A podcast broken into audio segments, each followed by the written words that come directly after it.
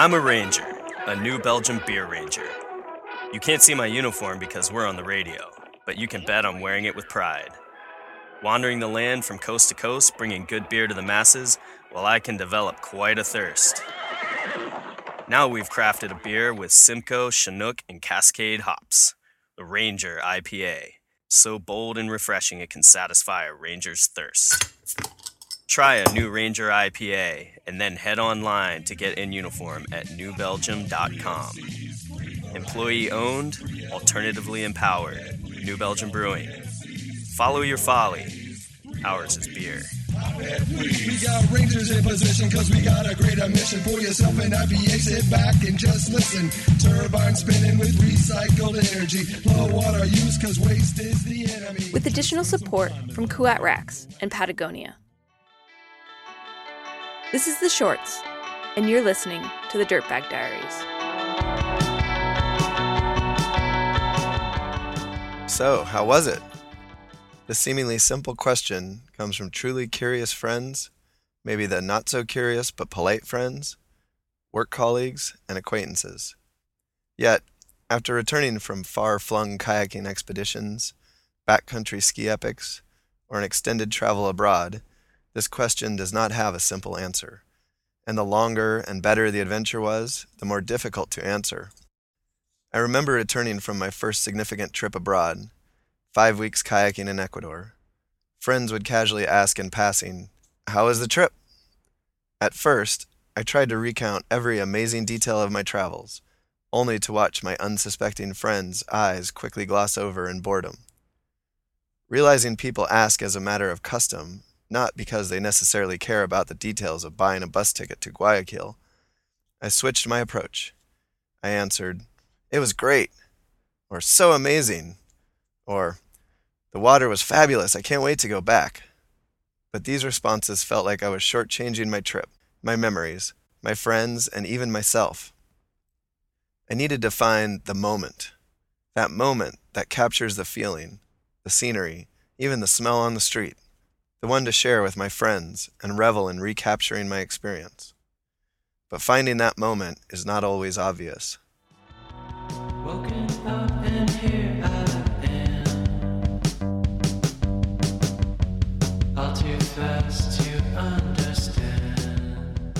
Some friends and I have made a winter tradition of spending a week skiing in a backcountry lodge in the Kootenay Mountains of British Columbia.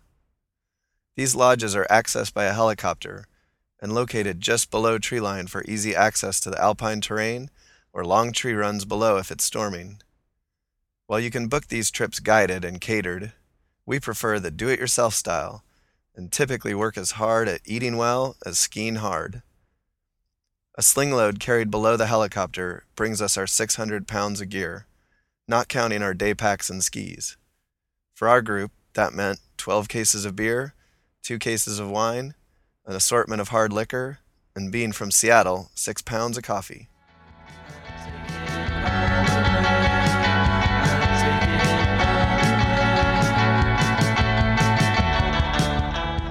Each time I returned from these trips, it took a few questions before I found the right experience to retell. It was really good. I wish I was still there, I told my neighbor. So much fun, it made me want to move back to the mountains, I explained to my barista. My words lagged as I clawed back at the memories already tucked away in my post trip mind. Then, over a phone call to a friend, it just came out. I missed the pee tree. Awkward pause. Between giggles of humor and the uncomfortable feeling that she was now asking about my bodily excretions, I explained. At Valhalla Mountain Lodge, the cabin is somewhat rustic. Sure, we had comforts of a propane stove, kerosene lanterns, fluffy down comforters, and running water from clear alpine lakes. The place is small enough that you can stoke the fire and wear t shirts and flip flops. And there's a sauna to help your tired muscles get ready for another day of incredible ski touring. But we also had to chop wood, forego showering, use a detached outhouse, and go to the pee tree, a spot far enough from the cabin, but not too far, that is dedicated to, well, peeing.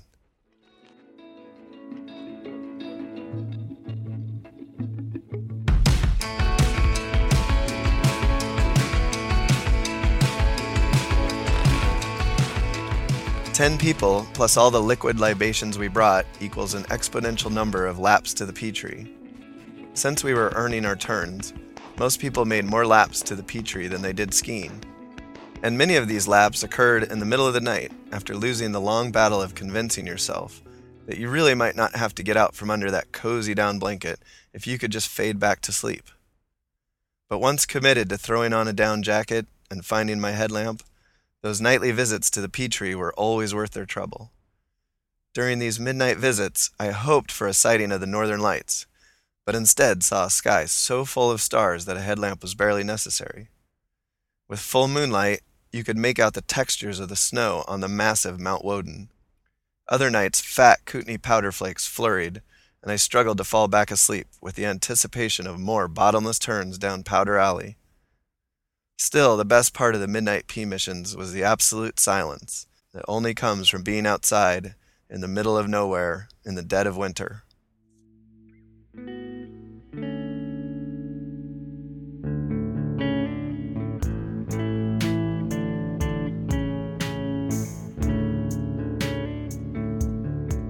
The Canadian Rockies are cold, instant nose hair freezing cold, snow squeaking cold, gravity fed water line freezing cold.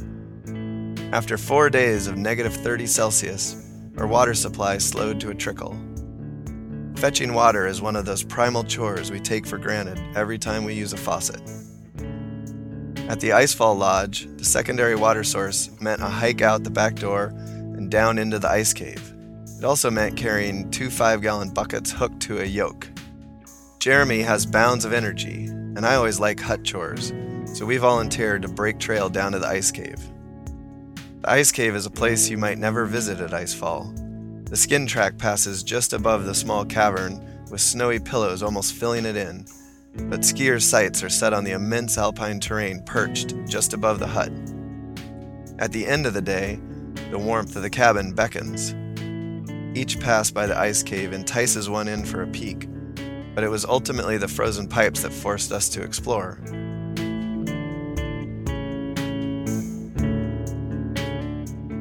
No one had been down to the ice cave in the last couple storm cycles. After trudging through thigh deep snow, we were rewarded for our efforts. A frozen mix of rock, snow, and water awaited.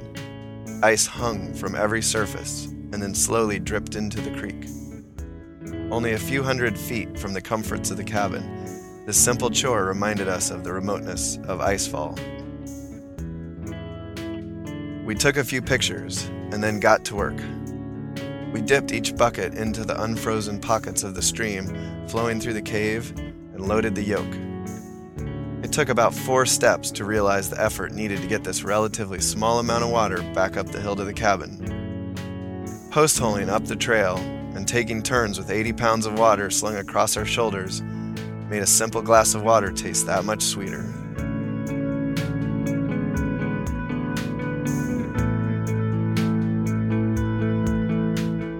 Living in a wilderness setting means novel chores absent from my daily life. Filling snow into the trenches surrounding the pee tree, chopping wood, shoveling snow, fetching water. Simple, but essential. It's the rhythm of life that forms in places like this.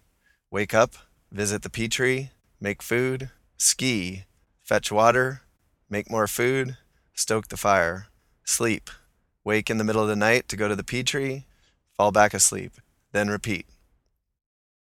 This rhythm, absent from checking emails, returning phone calls, or waking to the preset alarm rather than the sun rising, separates this kind of adventure from my daily routine.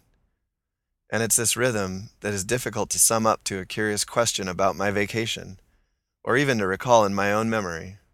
Sure, we had bottomless snow with bluebird skies, the Kootenay Rockies as our backdrop, and the solitude of having hundreds of acres to ourselves.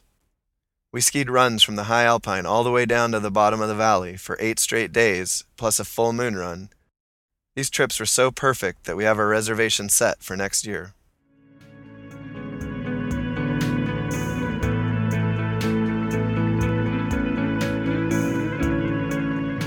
But it's the ice cave and the pee tree that encompass spending a week in a backcountry lodge with close friends.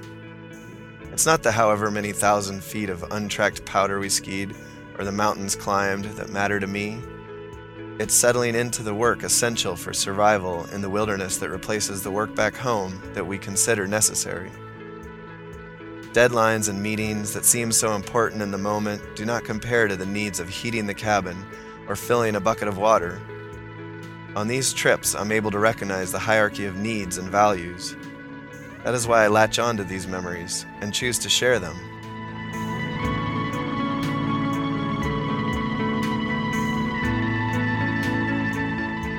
So, when the next person asks about my hut trip, I just think about the pee tree, and all the memories come flooding back. It's this unique little memory that will take me back, year after year, to the same little spot tucked in the trees just a few paces southeast of the front door.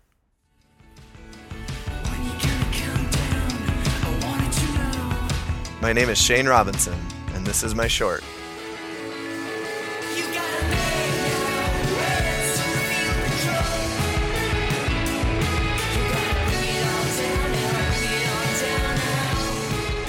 Ski season's not quite done here yet, but Bex and I are already looking forward to next year's hut trip with Shane.